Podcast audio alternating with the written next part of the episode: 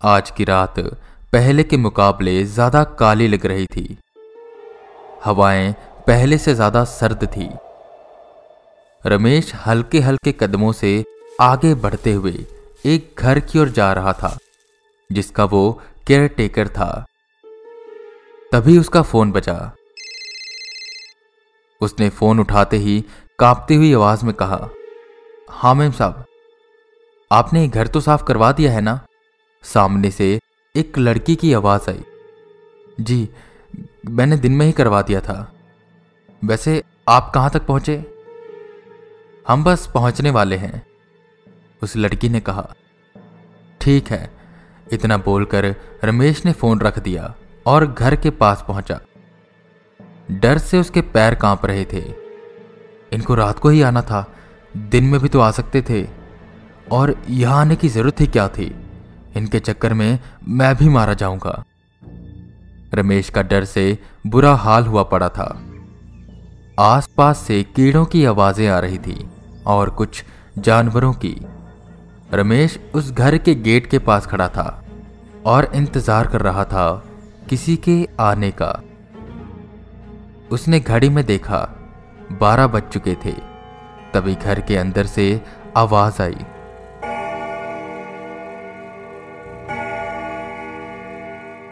उसके दिल की धड़कन तेज हुई। वो बस मन में भगवान का नाम ले रहा था कि तभी पत्तों को मसलते हुए कुछ कदम उसकी ओर आने लगे। उसने आसपास देखा, पर वहाँ कोई नहीं था। कौन है यहाँ? डरते हुए रमेश चिल्लाया कि तभी एक बच्ची की हँसी चारों ओर गूंजी। रमेश डरा और भागने के लिए जैसे ही उसने अपना कदम आगे बढ़ाया कि किसी ने उसका पैर पकड़ा और खींच दिया, रमेश ज़मीन पर गिर गया। तभी कदमों की आहट होने लगी। मुझे जाने दो, मुझे जाने दो, मैं मैं फिर यहाँ कभी नहीं आऊँगा। रमेश चिल्लाया कि तभी उसको उससे थोड़ी ही दूर खड़ी एक छोटी सी बच्ची दिखाई दी। कि तभी उसको कोई घसीट कर जंगल में ले गया और एक चीख पूरे जंगल में गूंजी।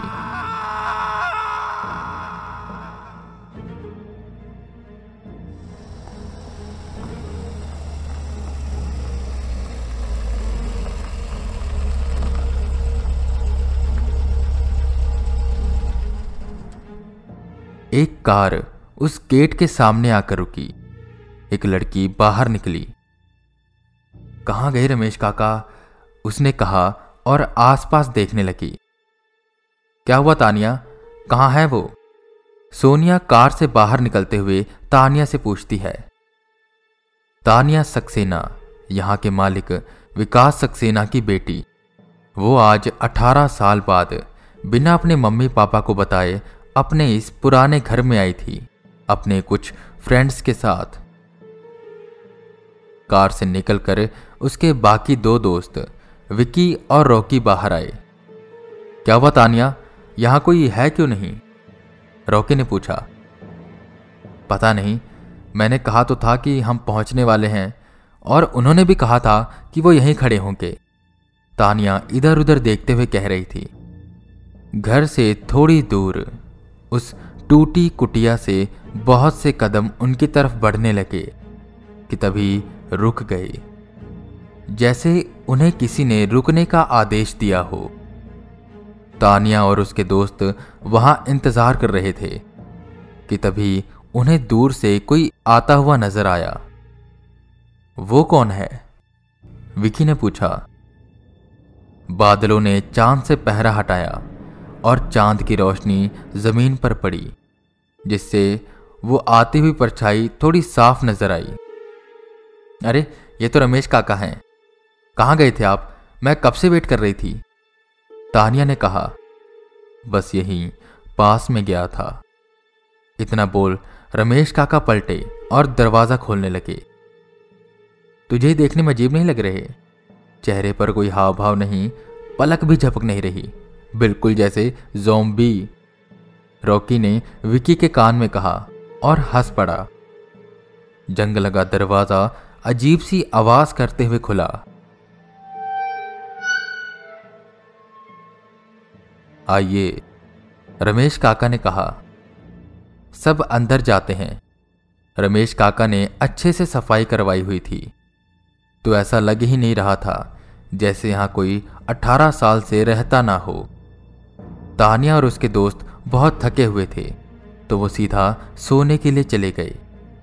और रमेश काका भी उनका सामान रखकर चले गए। पर जंगल की ओर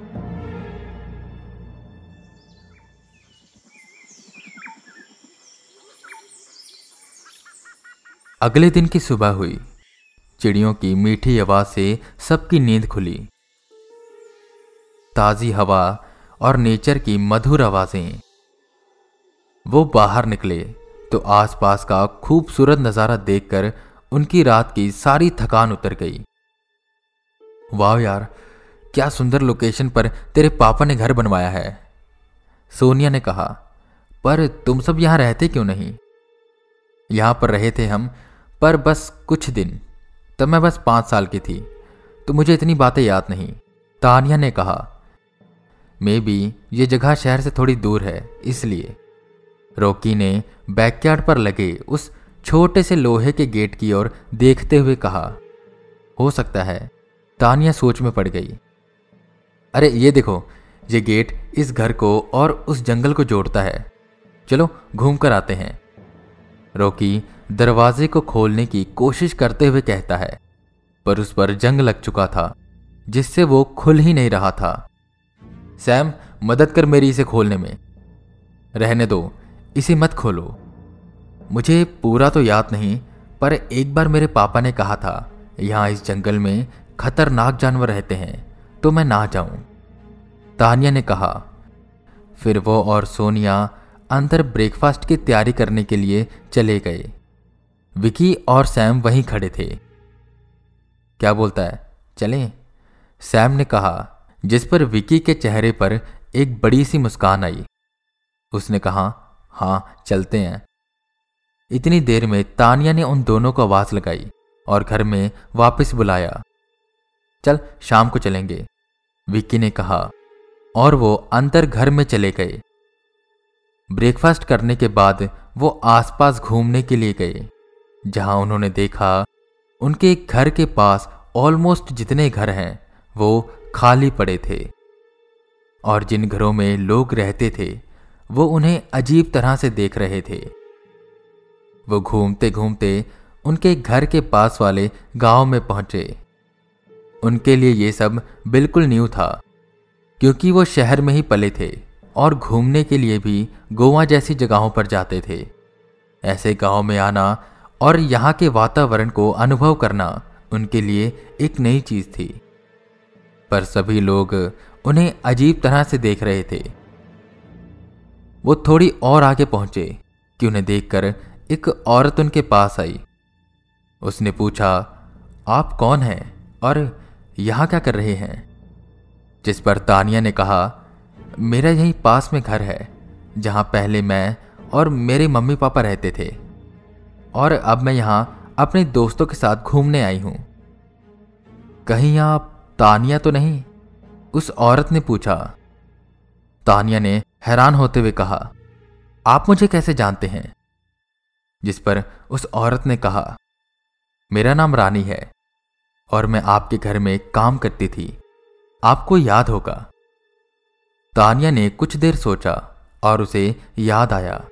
अच्छा कैसे हैं आप? तानिया ने मुस्कुराते हुए कहा, पर रानी के चेहरे के हाव भाव बदल चुके थे। आप यहाँ क्यों आए हो? आप भूल गए क्या? यहाँ क्या हुआ था? और आप क्यों गए थे यहाँ से? तानिया को कुछ समझ नहीं आ रहा था कि वो ये सब क्यों कह रही हैं।